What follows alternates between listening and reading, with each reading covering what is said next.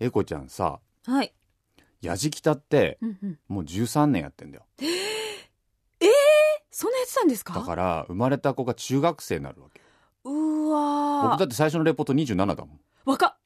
びっくりでしょ？20代27とかですもん。来年38だもん。すごいわ。すごいでしょ？そんだけやってきてるわけですね。やってきでも今年もいろいろエコちゃんもね旅人で行きました。群馬行ったし、うん、松本に行って松本エコですって言っちゃったもんね。松本だけにっていう出落ち感満載の。でもよかったでしょ？結果、うん。もう松本の街また行きたいですもん。そのぐらいいやちょっとフィットしちゃいましたね。今年だから振り返ってみても、うん。最近のことのように思うけどあれだってずいぶん前なのよ。結構だってノースリーブ着てましたもん。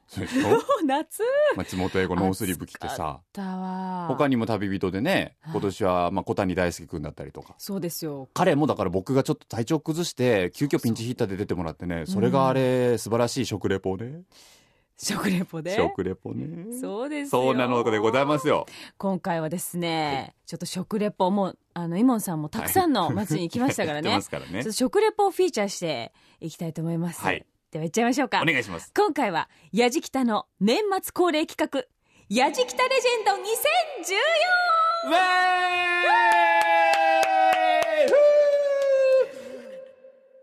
ェ改めましてご機嫌いかがですか？やじきたオンザロード耳で感じる旅番組ご案内役の松本英子です。何ですかさっきのあの貧乏な賑やかしは。大丈夫ですかこの番組？大丈夫です。私プロデューサーの今宗木でございます。はい。時にお財布と呼ばれて。どうもお財布さんいらっしゃいませ。お財布さんじゃないですわ。すいません。ひどいですわこれね。やじきたね今年も一年ありがとうございました皆さん。本当にご愛聴いただきありがとうございました、えー今回ですねお届けするのはやじきたレジェンド2014、うん。テーマは食レポです。本当にいろいろなところでねご当地の美味しいものをいただきましたから。まあ食ネタが豊富で豊富で。あの旅日記ね、うん。ちょっとお時間がある方は見ていただきたいの写真が載ってるんでね。そうなんです。お腹空いちゃうのよあれ見るとね。もうたまらない。でまたイモンさんもどんどん写真撮るの上手くなってってるっそうだんだてねん上手くなる。今年俺インスタも始めたから。ああららら。あららら。インスタで撮ったりしてたからね。すっごい美味しそうで私はもうナレーションしながらいいなしか言ってないですよもう。でも食レポって難しいじゃないですか。確かにね。ね。これをね今日はフィーチャーしちゃうわけ。みんななんて言ってるのかな。だ誰がだから旅人で出てくるかっていうのもね。そうですよね。ちょっとね注目してほしいんですよ、まあ、今年はだからその誰が一番とかじゃなくて、はい。なんかみんなでその食レポ聞いてね、うん。あの美味しい食べ物とかご当地の風景を思い出してもらえればなってそうですね。ちょっと思ってますんで、あのイモンさんの食レポのポイントはう、ん。うまいって言った後、うん。あうますぎると拍手が。やめなさいよ。これが出たやらめなもさいこれが出たらあイモンさんのやめなさいよ。もう真骨頂だなと。それ言われるとみんなそれ気にしちゃうから。そうそうそうね。で俺できなくなっちゃうから いやぜひ楽しんでいただきたいなとぜひぜひ。思います番組ホームページでは番組本編とは別に動画でもやじきたレジェンド配信しております、うん。今年の映像大賞はちょっとねね気になりますよね。どの旅になるのかという、うん。ちなみに去年の大賞はイモンさんの肉離れ事件でした。懐かしいな。さあ今年はどれになるのか。ぜひホームページもチェックしながら聞いてみてください。それではやじきたレジェンド2014スタートです。です。やじきた on the road やじきたオンザロード耳で感じる旅番組。今回は松本英子とお財布です。今宗行さんがお届けしています、はい。食レポね。ってテーマですから。そうですよ、えー年末恒例の企画「やじきたレジェンド2014」まずはですね、うん。最初にご紹介する食レポなんですが、はい。7月放送の復興応援スペシャル。新しい街を目指す石巻からクジラ料理の民宿随光さんあー随光さんね。クジラ料理ですよ。これねもうみんな言ってるから。いやもうクジラ料理で僕たち天井見ちゃったねっていうだってなんかわかんないワードがいっぱい出てきましたもん、知らない部位とかね。そうなんですよ。クジラってそこも食べられるの？みたいな。場所も出てきてましたけれども、えー宮城県石巻は国内有数の捕鯨基地としても知られていて、はい。石巻の伝統の食文化でもあるクジラ料理が自慢の宿。クジラ料理の民宿随光さん、えー旅人はもちろんイモンさんでございます、はい、私です。えーご主人の荒野康政さんが提供するクジラ料理三昧の様子。お聞きください。やじきた on the road. さあではですねここでクジラ料理の民宿随光のご主人荒野康政さんにお話を伺います。荒野さんよろしくお願いいたします。よろしくお願いします。あの日の夜こちらにどれぐらいの人がいらっしゃったんですか？大体地元の方々とあとはその津波でどうしても通行止めになってしまって、あはい中にこういた方々で780人は多分うちでこう一晩過ごしたっていう感じだったと思います。でもちょうどねその民宿でもあり、えお部屋もありきっとここに来られた方ずいぶん安心したと思うんですよね。なんとかあの水もありましたし、ええ。ガスがなんとかプラパンだったので使えたので、ご飯が炊けたので、おにぎり作るぐらいのご飯はできましたんで、ご飯を作って、ストーブも2台ぐらいあったんで、ええ。それでなんとか暖を取りながら、心強かったと思いますよ。こちらのお料理もとても美味しいというふうにクジラをこちらは出されてるということで。え私の父親が昭和の時代にえ捕鯨船、キャッチャーボートに乗ってまして、で捕鯨に携わってやっていたっていうのもあって、今回あの調査捕鯨要するに商業捕鯨が禁止になって調査捕鯨っていう形に変わった時にクジラの食文化をとにかく守りたいという、そういう捕鯨関係者の思いがあって直接あの南平洋のクジラだったり北洋のクジラを仕入れさせていただけるルートができたので。なるほど。まず今日はちょっとお飲み厚めに切りました。うわー。これですかお飲み。お飲みになります。すごいですね。牛肉のなんか霜降り。え綺麗だわ。こんなの見たことないクジラで。え美味しいですよ。このお飲みものすごく貴重なんですよね。貴重ですね。部位でいうとお飲みってどの辺になりますかおっぽの部分ですね。あ。おっぽ一番動くところが。一番動くとこだ。はい。それがこんなサシ入ってるんで知らなかったな、ねえ。これお醤油ですか？はい。わかりました。じゃあいいただきます。お醤油にちょんちょんしてね。うーうん。お肉の霜降りとまたちょっと違う食感ですごい甘い。油が。でしつこくない。うまい。なんせ。うわびっくりした。随光さんやるな。これはすごいわ。やじきたオンザロード耳で感じる旅番組。今回は松本英子と今宗行さんでお届けしております。すが。いや、良かったでしょ？いや随光さんの。ーいやーお飲みって言ってましたけどね今食べたいあのね、本当にクジラって、僕らね、やっぱり知ってる部位って限られてるですよ。はい、で、あれだけね、やっぱ調査捕鯨に携わっていたからこそ、うんクジラのいいお肉が随光さんに集まるわけでね。見たことない。もう東京じゃもうとてもじゃないけど、手に入らないような。いやなんかもう写真だけで私はね堪能させていただきましたけど、本当に鮮やかなんですよね。そうなの。しかもね僕いいなと思ったのは、随光さん民宿なんですよ、あくまでも。はい。なので、宿泊と、このクジラの料理が例えば夜にご飯で出てきたとしても、はとてもリーズナブええルに泊まれるんですよ。あだから通常クジラ料理だけ食べようと思ったらすごい、まあそれだけでもね、ね本当に場所が場所ならっていうところもありますし、うんあとね、ランチやってんだよね。ランチはなんかもう近海のね、なんかこう、磯ラーメンみたいなのがあったりとかね、するの。で、やっぱ高野さんすごいいいお人柄で、僕この日すごい忘れられないのは、はい。あの夜にね、ううん。ちのディレクターがたまたま取材で持ってた国産の線香花火があったんですよ。で線香花火があったんで、あの高野さんに「みんなでやりませんか?」なんて言って、うん。そしたら娘さんが2人いらっしゃってええ「あじゃあちょっと娘に声かけてきてもいいですか?」なんてで奥さんと高野さんと娘さん2人とうん。矢敷タチーム4人でね夜みんなで駐車場で線香花火してね、ええすっごい印象に残ってます。でうわ高野さんもなんか初めて会った気がしないんですよねなんていうふうにおっしゃってくれて。とってもいいお人柄で。あのその時のディレクターの長尾さんその後また随子さんに言ってますからね。すごい。もう通ってますね。通ってますからあの人。間違いない。太鼓判です。矢敷北認定。認定い認定の民宿。素晴らしいです。いや本当に私も行ってみたい。ね本当にあのす全くもってねう、ん驚きしかないですから。へえ行った方がいい、もちろんねクジラ料理も楽しみつつ、ん。その場所自体もねそうね。本当にぜひぜひ。楽しんでいただきたいと思いますが。さあそれではここで一曲お送りしたいと思います、OK 号で「I won't let you down ヤジキタ on the road」やじきたオンザロード耳で感じる旅番組松本英子が今宗行さんとお届けしてます。お届けしてますよ年末恒例、やじきたレジェンド2014。なんかいいね、スタジオで英子ちゃんとこうやって喋ってね。なかなかないです、なかなかないですよ。レアです。レアです。さて、テーマは食レポですが、えー2014の食レポ。4月放送の東京発どこ行くツアー大井町編出た出た、これ。ありました。旅人が。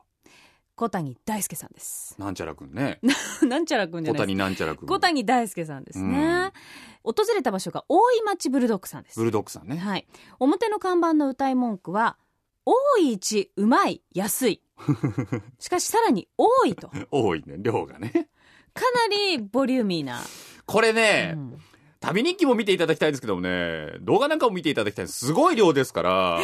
もう本当に学生な、いやもうね、小谷くんのために用意された舞台なんじゃないかっていうの。僕、たまたま急遽体調不良で行けなかったんでね。そうなんですよね。ここは小谷大輔持ってるなっていうね、ありますよ。さあ、どんな親になっていたのか、振り返ってみましょう。はい店長の鈴木ゆずるさん、とてもいいキャラクターでしたいい。キャラでした。それではダイジェスト聞いてみましょやじきた on the road お話をお伺いしますのはレストランブルドッグの店長鈴木ゆずるさんです。よろしくお願いします。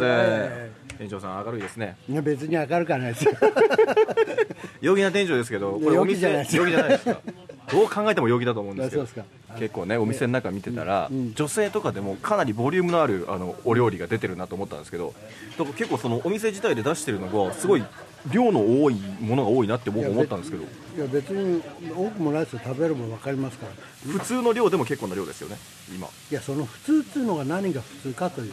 大体ねうちのねこうみんなねお店のねその位置ってあるわけよ、定位置って。彼女と例えば初めに食事をするなら六本木ヒルズ行くわけよ。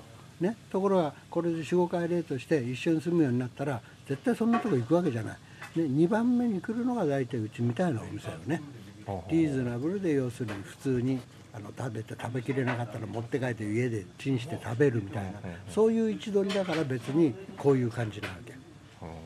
ね、あのなんつうの南海キャンディーズのあなたも違います。はい。違ううんですけどね。それでもいいですけど今ねあのかなりたくさんのお料理出していただいてるんですけどまずメンチカツのサイズ的には、まあ、一般的に出るやつの2倍から3倍近くは絶対あるでしょこれ。ちょいただきます、はいはい。じゃああのメンチカツいただきます。うん。あ美味しいですね。メンチカツ美味しい。なんか味のポイントとかあるんですか？いや、うん、ラジオ番組やってる割にはボキャブラリー少ねえなと 人はね本当に美味しいものを食べた時っていうのは美味しい以外の言葉は出てこないんですそうじゃない。黙る。黙る。そしてその雰囲気はね、あの空気として伝わる。わかるでしょ？分かってないよねその辺。無言っていうのはハンバーグいただきます。ハンバーグ食べますね。あこれいただきます。何のマークが分かります？何のマークわかる？何ですか？パックマンですか？何ですか？いやこれはねこれ分かるでしょ？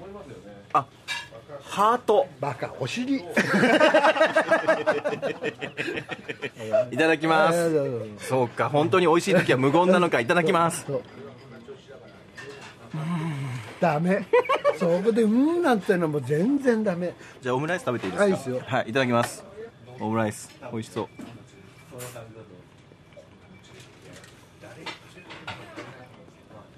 違いないですね。うん美味しい。これはねボリューム的にはなんかいけちゃいます？かなりの量だけど、いけちゃいますね。あそうですか、うん食べちゃいますね、で最後に大井町の魅力聞いていいですか店長大井町はね別にねこう量が多いから大井町ね。でもすごいですよ。もっと多いとこあるんですよ。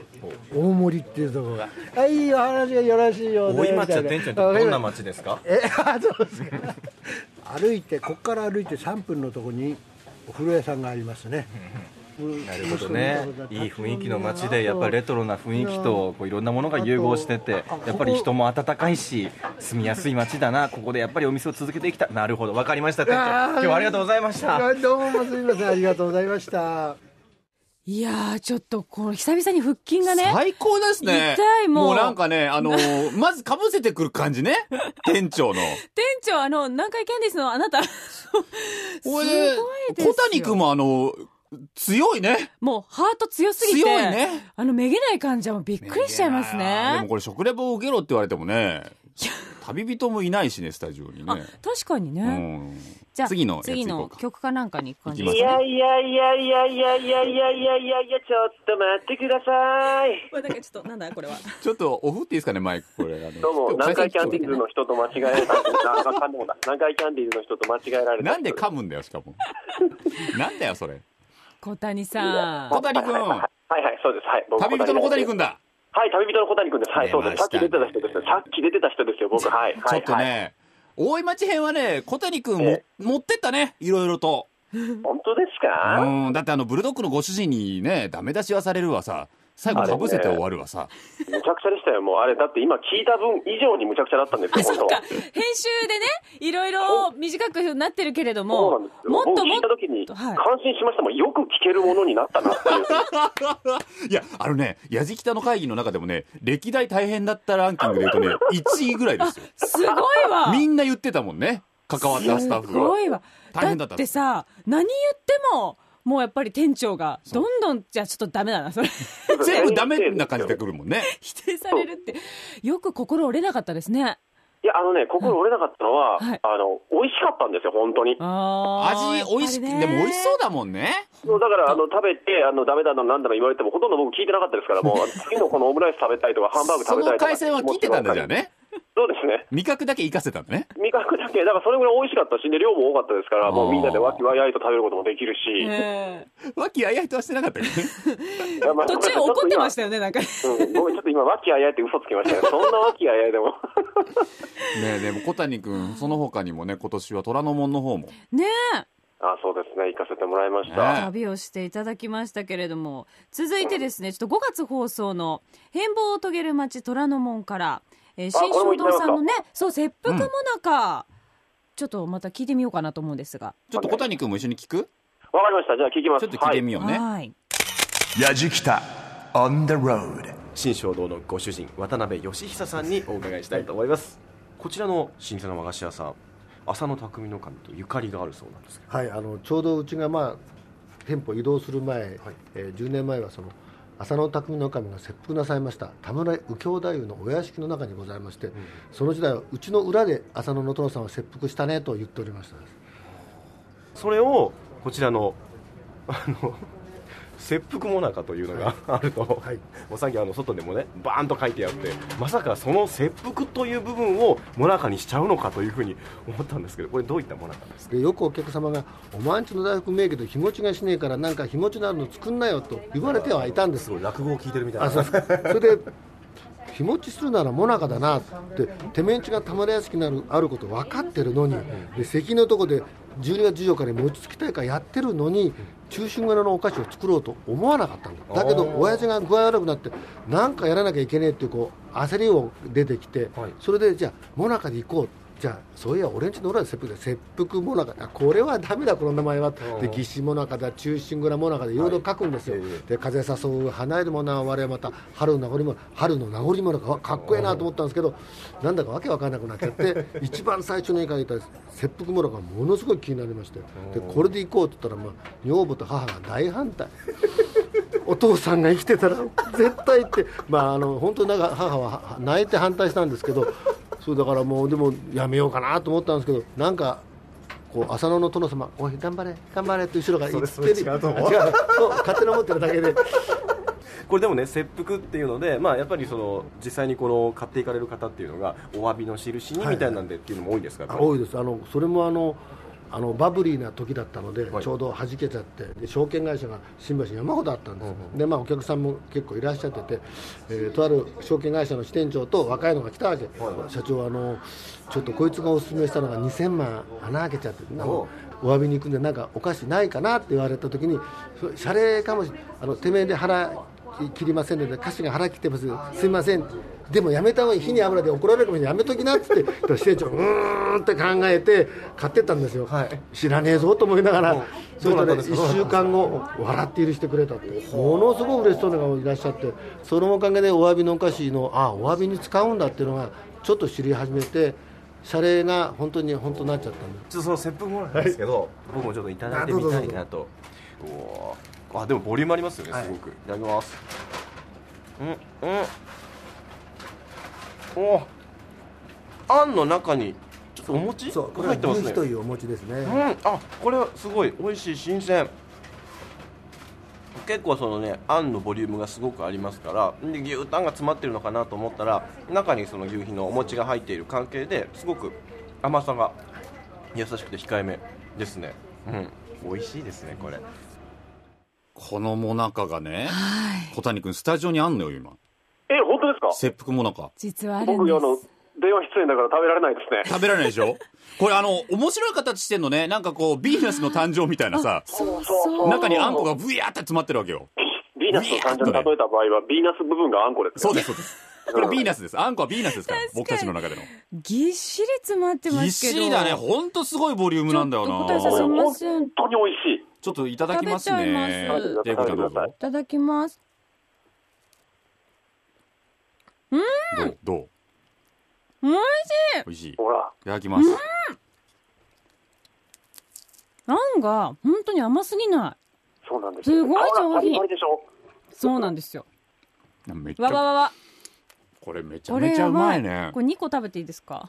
あ、そう、何個でも、何個でも僕が言うもんじゃないですこれね。はうまいな あうのわいい。やっぱりこの合わせもなかの香ばしさとねあんがこれしつこくないじゃない。爽やかじゃない、なんだけど中の牛皮がもちっとしてるからさ食べ応えもあるしね、うん。美味しいねこれ、店長さんがね、うん。あの、皮の部分にものすごくこだわったって、他にはないように自分たちで作ったということだったので、その皮だけ食べてもめちゃくちゃ美味しいんですうよ。ーん。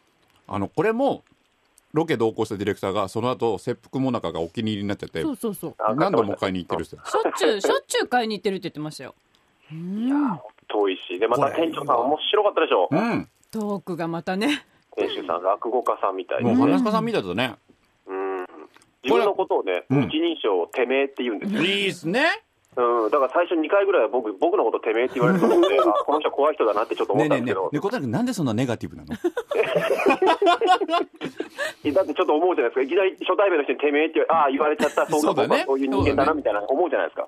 でもさその2014年もね小谷君のレポートがあったからね、やじきたにはなんかこう小さな花が添えられてね、本当ですか？というふうに思ってますよ私たちはね、ほん。本当に、うん、で急遽の抜擢だったもんねこの前その大井町編なんかそうですけど、まあそうですね、特にね。ちょっとはい。2014年振り返って小谷君からせっかくですから一言いただけますか、あ、やじきたを出演させていただいてですか、うん。あのね、音のリポートは難しいってのが分かりました。うん。ん、確かに。とにかく、うん。特にあの僕、結構あの今回、たまたまなんですけど、食べるのが多かったんですけど、うんうんうん。その僕、やっぱこう、笑顔が持ち味なんですよね、結構。うんうんうん。うん。あ突っ込まないんですね、この辺全然、あ笑顔が持ち味なんでね、うん。あのちょっと音だけでその美味しさっていうのが、この僕の笑顔で表せない、はい。さようなら。お疲れ。お疲れ様です。えー以上小谷大輔君で 小谷大輔君でしたまあでもね彼のあのキャラクターがあるからねやじきたオンザロードもね新たな局面見せましたからねそうですね。大丈夫かないこれやナイスキャラ、ナイスキャラ。ナイスキャラ2015年も一つ小谷大輔ともどもよろしくお願いしお願ますいします。やじきた On the road やじきたオンザロード、耳で感じる旅番組、松本英子と、芋宗駅がお送りしておりますよはい。今回は年末恒例の企画、やじきたレジェンド2014。テーマは食レポです。はい食レポね。あれでもあれじゃないの？はい。英子ちゃんのないんじゃないの？いやいや、もう、ここで紹介しちゃいますよ。やっちゃいます？ここでやっちゃいます。何？いろいろ食べたでしょいろいろね、食べさせていただきましたけれども、やはり、なんでちょっとそう節目がちに言うの？いや、いやなんか、海の幸とかはなかったなっていう感はね。そうね。ええちょっとあの、まあ、山の幸っていうか、そうだね。まあ、陸っていうか、っていうか。まあまあそうだね、ええ。長野に群馬だったもんね。そうですね。なので、まあでもそんな中でも、うん私、お美味しいものいただいてまいりまして。うんあの、馬年だからってそう、1月放送ですよ。もう1年ぐらい前ですよね。そうだそうだ本当に年明けうんの最初の方にオンエアになった、はい馬年だから群馬の魅力再発見の旅っていう。はいはいはいはいその中で前橋に行きまして、はいはいなんと、あれだバナナを。もうこれ本当に、もうバナナの今までの概念を覆す。もうねうちの担当作家の河合さんはいがもう会議で吠えてたんだから 私も絶対行きたいんですここのバナナ食べたいんですって言ってすごかったんだからなぜにそこまで、うんね、このバナナに執着したかといそのう。執着。え熱量ね。いや、この熱量はね、行ってみて分かりました。え実は87年の歴史があるというバナナの専門店です。この日は梅田敦子さんにバナナの奥深い話を伺いました。やじきた on the road いや、すごい、本当えー、バナナがものすごい量。お邪魔します。こんにちは。すごいバナナがたくさん並んでいます。お母さんよろしくお願いいたします。本当にバナナのみそうです。バナナ屋です。ですよね。はい。今お母さんお客さんいらっしゃってて、はい。ね、なんか2日後とか明日とか食べるのにはどれがいいですか？なんてはい。言って選んでらっしゃいましたけど、はい。そういう感じで聞かれるん全ですか？部そうです。それなんで味見をしていただいてるんですよね。ああそうなんですね、はい。やっぱり甘みが全然違うと思います。違うっていうことですよね。とこれがね、今日室から出したばっかりのバナナなんです。そうなんですね、はい。い、ただいてよろしいですか、はい。じゃあいただきますうん。フレッシュ。うん。スッチが渋みがあるうんと思います。確かに。若い。お若い。最初の口当たりがちょっと酸味があるというか。はい、それはね消化しないんです。食べても。うん。便秘になるだけえで。そうなんですか、はバナナは何でもあの便秘に効くんじゃないんですよね。青いの食べたら消化しないので便秘になります。逆に？はい。あ知らなかったです。これが4日目。一番皮が薄くなって。うん本当だ。薄い皮を剥いて。うーん。うーん。ねっとりしてるでしょ。すっごく甘いです。なんかムースを食べてるようなというか。すごい。本当デザートのような。そうですうね。でもやっぱりバナナってあっという間にこう茶色くなっちゃうというイメージがあるんですけど。いや冬は冬の持たせ方があるし夏は夏の持たせ方があるんですよね。あ季節によって違う。はい。やっぱりフィリピンで取れてるので、あんまり温度差はない方がいいので夏はちょっと涼しく、うん。冬はもうあったかくしておいてあげないと。あったかく？あったかくしておいて。なんかあったかいとええ。逆にちょっと悪くなっちゃうんじゃないかなならないんですそれが冬は。一回この青いのを冷やし一番目に食べた青いのを冷やしたら二度と甘くならないんです。二度と？はいあのバナナってあったかくしておいてると自分で熟成する力持ってるんですよね、はい。だからあったかくしてやると明日食べてください明後日食べてくださいってぐらいに言えるんですけどこれ一回冷たくしちゃうと熟成する力を抑えちゃうので甘くならない渋みのある甘さになるなんて言うんだろうそんな感じになるんで本当に甘くならないんですよね。じゃあやっぱりその常温というかね今の冬場の間は一定の温度に保ってあげると、い、やーちょっと本当に勉強になりましたいやもう本当に美味しかったんですよお母さん途中からエンジンかかってきたね。そうなん最初本当は息子さんにね、おう。4代目の息子さんがいらっしゃって。息子さんにお話を伺う予定だったんですが、うんちょっとお仕事でいらっしゃらなくってあ、じゃあ、お母さんはイレギュラーな感じなんだ。そうなんですよへえ。まあちょっともしかしたらいらっしゃらないかもしれないけど行ってみようかお店になんてすごい詳しかったよ。そうなんですよバナナの申し子みたいなんですよ。そうそうそうそうもうなので、まあ、お母様は、うんまあ、息子さんにこうお店をね委ねたいというね思いがあって4代目は息子さんが切り盛りしてたんですそれはバナナ詳しいはずですわそうね。なんですよ室からね出してきムてロって？あの4段階ぐらいに分けて若いバナナからだんだんと甘いこの茶色っぽいバナナに、ね、なんか、置き方間違えてディレクター怒られたんでしょそうなんですよ。あのね、バナナには置き方っつうのがあるわけで、私も行って知ったんですけど、うんうん本当にあの、ディレクターの佐々木 D がですね、はいはいはい。コルッチが。ゴルチが、あの、バナナのこう曲がってる、はいはいはい。こ普通あの、丸くなってる曲がってる方って、スーパーの中で下う、になってるよ下になってるね。。それダメなんです。ダメなんだ。そこから茶色くなっちゃうんですって。逆化にしないといけない。逆にしなきゃいけないのに、もういきなりゴルチさんはもう、もう、下になんならちょっと落としかけちゃって、まあね。バナナちゃんがバナナちゃんがと大変なことになりまして。もうびっくりしましたよ、本当で、に。何？泊まったホテルでバナナと一緒に寝たって何？あ、これはですね、あの、やはり、冷蔵庫に入れてもいけないですしね、温度を暖かく保たなきゃいけないんですよ。夏の温度にしなきゃいけないので。特に冬だもんね、このロケあのロケが冬だったのであのみんなお布団の中に バナナを入れて みんなお布団の中でバナナを温めて大事に持ち帰りました。確かにそれで僕もらったんですよ、バナナね、ええゴリちゃんから、ええ。美味しかったもん。でしょ？なんと今日それがえ？スタジオにないんですよ。ないんだよ。ないんだよじゃないよ。ないんだけどもここで今日はの。はいせっかくだから英子ちゃんの曲かけようよ。ありがとうございます。なんか代わりにみたいな感じで。いやいやいやいやいやねなんだかそねすいません。もうちょっとじゃあ新鮮な感じでね新鮮な感じで。聞いていただきたいとお思います。願いします。では、えー、2014年にリリースいたしそうましたですよ。アイムホームからね。アルバム「アイムホーム」から松本英子でまた一つ。やじきた。On the road さあお店の中に入ってまいりましてね、えーこちらのオーナーの浦野光一さんにお話を伺ってまいります。よろしくお願いします。よろしくお願いします。どうですか？でもあの芝のねこの商店街が激辛商店街なんていうふうに言われてますけれども、はい。お客さんってねやっぱ目指してきます？ここにも。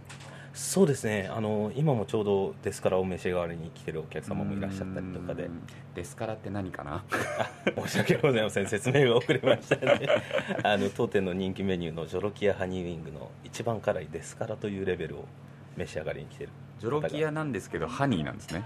えっと、サブテーマがですね、はい。天使と悪魔のささやきというテーマをつけさせていただいてまして、うん、甘辛いってことですか？そうですね。あの蜂蜜の天使とその後ジョロキアの悪魔が襲ってくるという なんとも魅力満載の商品です。ジョロキアってね聞いたことがない方もいらっしゃるかもしれませんけども、辛さで言ったらどれぐらい辛いんですか？通常の唐辛子の400倍とか。通常の唐辛子だってまんま食わないぜ。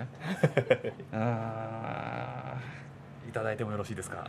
はい。こちらがジョロキアハニーウィングレベル3あうまですそねレベル3はですね、はい。一番最後にこちらのジョロキアパウダーを。かけなくていいよ1本ずつ。この見た目知ってるわ。かけさせていただきます。あ辛い辛い。匂い辛い。これ。本気のやつじゃないですか。じゃあちょっとこれ手袋ね、はい。これつけないとダメなんですよねきっとね。つけないとあのパウダーが爪の間とかに入って後でまた目を触ったりするととんでもない話になっちゃいますからね懐かしいなこの手袋装着。うわ懐かしい。うわこれ渋谷でやったぞ昔。じゃあせっかくですからね。では行ってきます。いってらっしゃい。おおあれ？天使感じなかったですか？ああ感じない。あ おおこれは鈴木さん。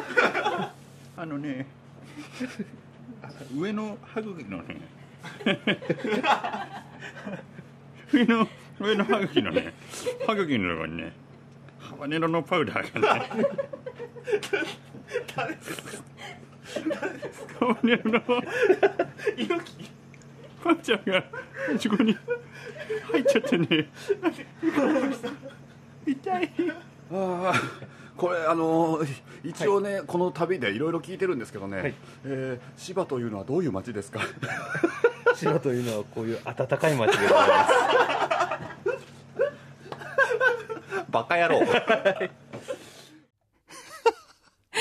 いやいや、やじきたレジェンド2014、食レポの途中から人格が変わってしまったという。もう何度聞いてもこれはもう本当素晴らしい回ですねこのですからの回は今年も伝説伝説。素晴らしいねニコキッチンはニコキッチンですよ。9月放送の東京発どこ行くツアー芝編から、えジョロキアハニーウィングのデスから、ですからねえー旅人は今お宗行さんレベルということで。3だって言ってましたけどね。浦野さんがまたいい人でね。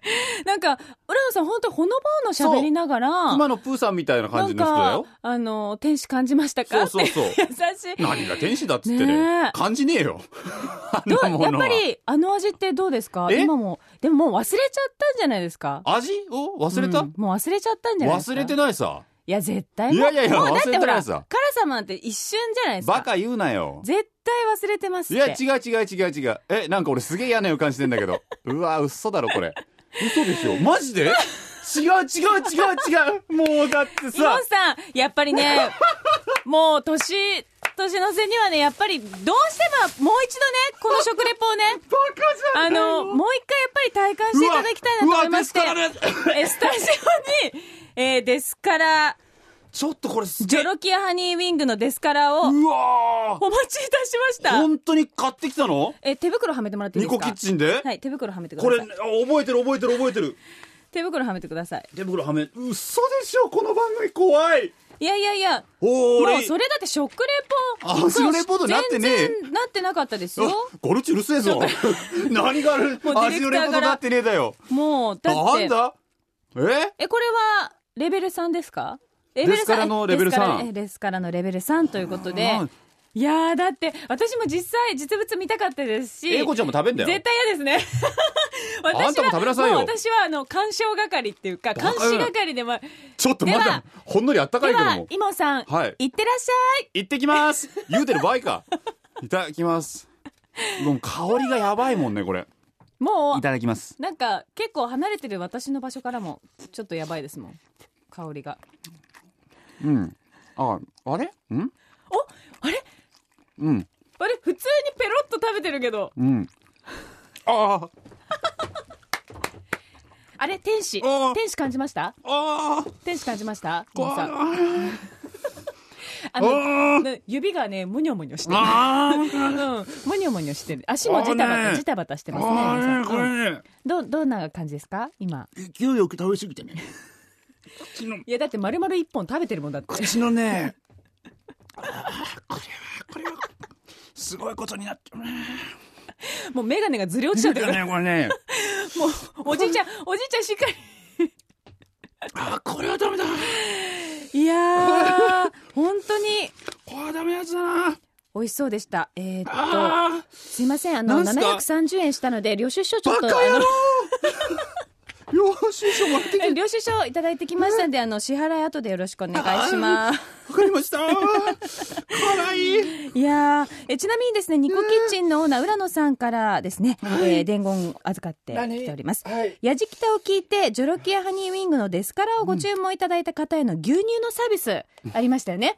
ありましたね。えそちらのサービスが新年1月15日までとのことなので、えーぜひ、あそうですね。ジョロキアハニーウィングですから、はいはいはい。注文して、えーはいはい。牛乳のサービスを受けていただきたいな。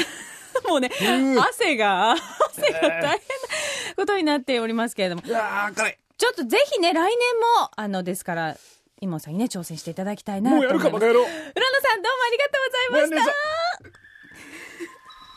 あはい。ー辛い。やじきた。On the road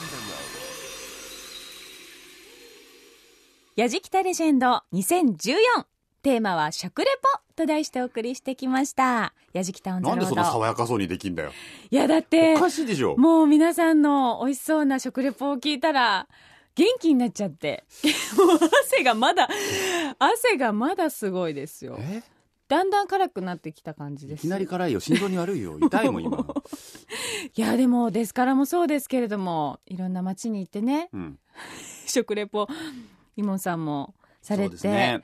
食べてきましたけど。あのね一番ははい。人に会えたことでしょ、うん。これはね本当どこ行っても思いますけどそうですね。あ。のね面白いの人の話って、うん。そこにいるとねあのその場所の空気と一緒にその人の話って、その場所を背負って生きてきた人の話じゃないですか、うん。それがねいい BGM みたいになるんだよね、その空気感がねじゃあちょっとまたですちょっとまだ心臓痛い もうね、汗だくで語ってくださってる、うんもうイモンさん、ちょっと涙が出そうになってきちゃって。うんありがとうございます本当に。動画はあれでしょ動画のやじきたレジェンド大賞でしょそうなんですよ、うんえー番組ホームページで動画版のレジェンド映像大賞も配信しております。みんなデスから食べてる俺の映像見てキャッキャキャッキャ笑うでしょ？